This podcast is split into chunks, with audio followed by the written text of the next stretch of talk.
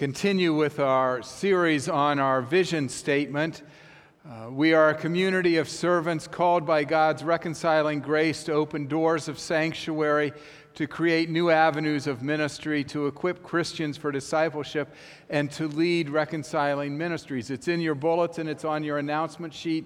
By the end, we're all going to say it in unison and know it. You know, maybe we'll do it even as a responsive reading, but you'll know it. Um, last week was we are a community of servants. This week is called by God's reconciling grace. This is uh, called by God's reconciling grace, is the why of the vision statement. We are a community of servants. Why? Because we're called by God's reconciling grace, which is, as Gwen said in the children's story, is something that's freely given to us for which we're grateful. And then we engage in ministry of opening doors of sanctuary and, and uh, creating new avenues for ministry. Why? Because we are call, uh, called by God's reconciling grace. We are called to this ministry. Now, usually, when we think of being called, uh, we usually talk about in terms of called to the ordained ministry. And that's right. But but we can be called to lots of things. We can be called to our professions. Uh, we, can be, we can be called to jobs and, and responsibilities in the church or in the community. We can feel that we are picked, chosen um, for anything special. So uh, we can be called to a wide variety of things. Now, when, when Paul talks about being called to ministry, in, in 2 Corinthians, he, he says, and it, it's always translated this way having this ministry by the mercy of God. How that reads is we are mercied into ministry. Paul uses mercy as a verb. I don't think we've ever used in English mercy as a verb. But for Paul, it's we are mercied into ministry. And I love how that phrase is. You know, mercy is a verb. We are mercied into ministry. Think of the times that you're, you're not mercied into something, you're, you're bullied into something or coerced into something. Somebody holds a gu- gun to your head or gives you a guilt trip so you do something.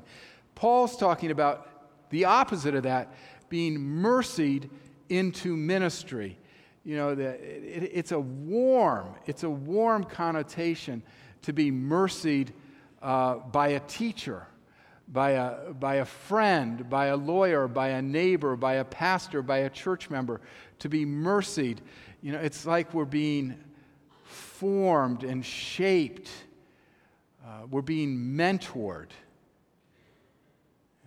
It's a hands on thing we're being, we're being kind of sculpted and, and massaged into being a new person.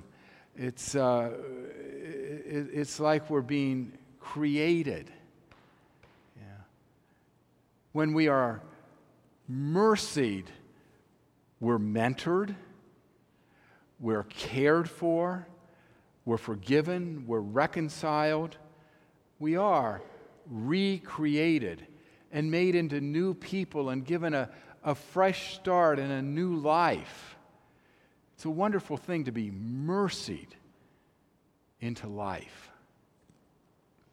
I asked uh, one of our members if they'd ever been mercied. And he told this story of being very, very destructively addicted to alcohol. And he said, You know, I, I always thought I'd be dead by my 30th birthday. And then when I reached 40, I thought I'd be dead before my 40th birthday. And here I am approaching 50. And I've been mercied into a new life. I've been mercied by AA. I've been two years sober. I've been mercied by King Avenue. I've been at King Avenue two years. He said, in a sense, I was dead by the time I was almost 50. Because of being mercied, I died to my addictions. And I was mercied into new life. You know, what a wonderful story for a person to tell. Have you ever had something horrible happen, something that's a disaster to you, where you're just miserable? Some of us have, have gone on family trips with our children where the kids are throwing up in the car. And you get lost and can't find out where you are, and your phone's died, and you get a flat tire, and then you wait forever for the tow truck, and you think this is the worst trip ever. This is no good. Life stinks. And then years later, you tell that story at a dinner, at a party. And the worst parts of the story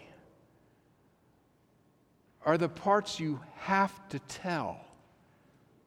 Because now they're the powerful part of the story. And that miserable part of your life that you didn't think you were going to survive, you see in a new light. And you've been mercied to see it in a new light.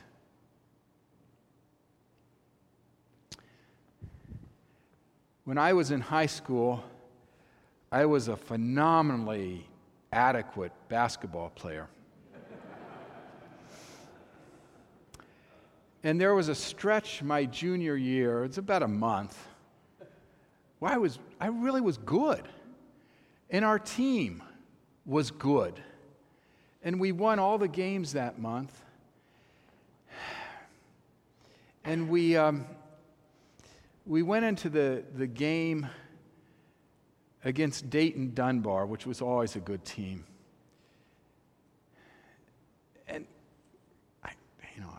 Got my name in the newspaper before that game, and, and local radio put that game on the radio. Um, it was, you know, it was kind of a neat thing. We went to Dunbar and played that game, and a sports writer would say that basically this player from Dunbar undressed me. He stole the ball from me three times in six seconds. you know, it's really a physical achievement. See, you're laughing. You're laughing. And the third time, he, each time he stole it from me, he laid it in and scored two points. And the third time before he shot, he turned and laughed at me. He scored six points in five seconds. Had he not laughed, it would have been even shorter. I was humiliated. I've never been so embarrassed, so ashamed, wanted to hide. I didn't want to leave my house. I didn't want to go to school. I didn't want to go to practice. I felt everyone was looking at me. It was an awful moment in my life. My mother said to me after that game, she said, Oh, get over it. Ten years from now, nobody will remember that. At my 10th year reunion,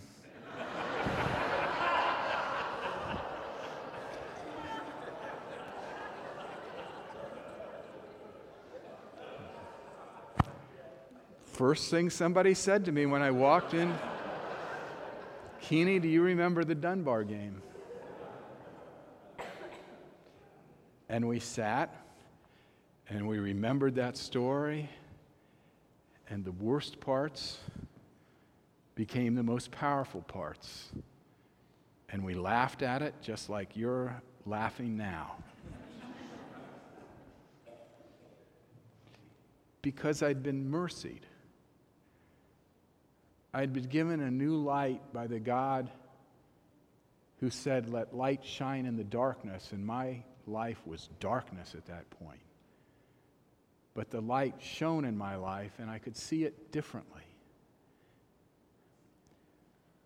I could be defeated but not crushed. I could be perplexed but not driven to despair. I could be forsaken but not desperate. God takes the pieces, the messes, the fractured parts of our lives and mercies them to bring life out of death. We are given this treasure in our clay jars. We are mercied. God does this all the time in the Bible. God mercies Moses, who fled because he killed somebody, into a new life. God mercies Jacob, who's afraid to go back to his brother. And he's mercied into this new life. He dies to the old life and comes alive. God, mercy, Jesus mercies Zacchaeus from his life as a swindler to a new life. God mercies Mary Magdalene into a new life. The call of the disciples in Matthew is Jesus mercying them into a new life. Here's how it worked then for a young man you finished your formal schooling at 13 or 14. And if you wanted to continue your schooling, you would apply to a rabbi to be taught by this rabbi. And you'd go to the rabbi and be interviewed by the rabbi. And what the rabbi would be looking for is does this person have the intelligence to learn what I'm teaching?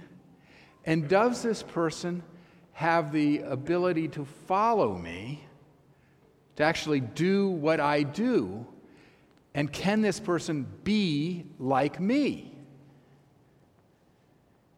And if they had all that, the rabbi would pick them and they would further their learning.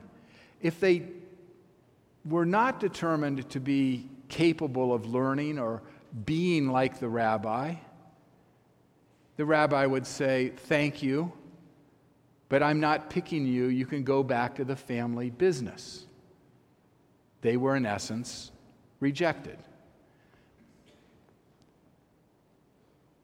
Peter and Andrew and James and John are at the family business fishing because they were not chosen. They were not called. They were not seen as capable of following a rabbi or being like a rabbi. That Jesus comes and calls them is extraordinary. We might hear that story that immediately they followed Jesus. That's not the surprise in the story. The surprise in the story is that the rabbi comes to them and says, I'm choosing you. I'm calling you. I think you can do it. That's the wonder of this story. Jesus is mercying them and giving them a new way of seeing their life, a new start, a fresh beginning. He's reconciling with them. Jesus is saying, Follow me. You can be like me, and you can do what I do. Nobody else said that to them. Nobody that thought that highly of them. You know, when Jesus gets frustrated with the, with the disciples, and we know in the Bible how often he gets frustrated, it isn't because they can't do what he does, it's because he knows that they can do it. Have you ever been mercied? Has somebody ever given you a fresh start in a new life or mentored you? Has anybody ever blessed you with forgiveness?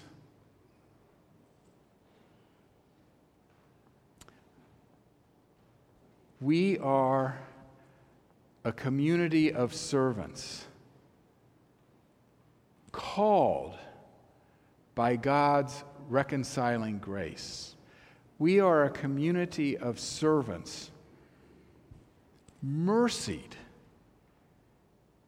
into following Jesus in ministry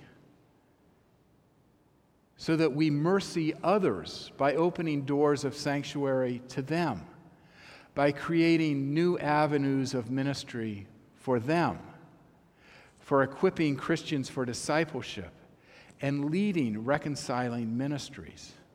And the thing is that in calling us and mercying us, Jesus believes we can do it. May it be so. Amen.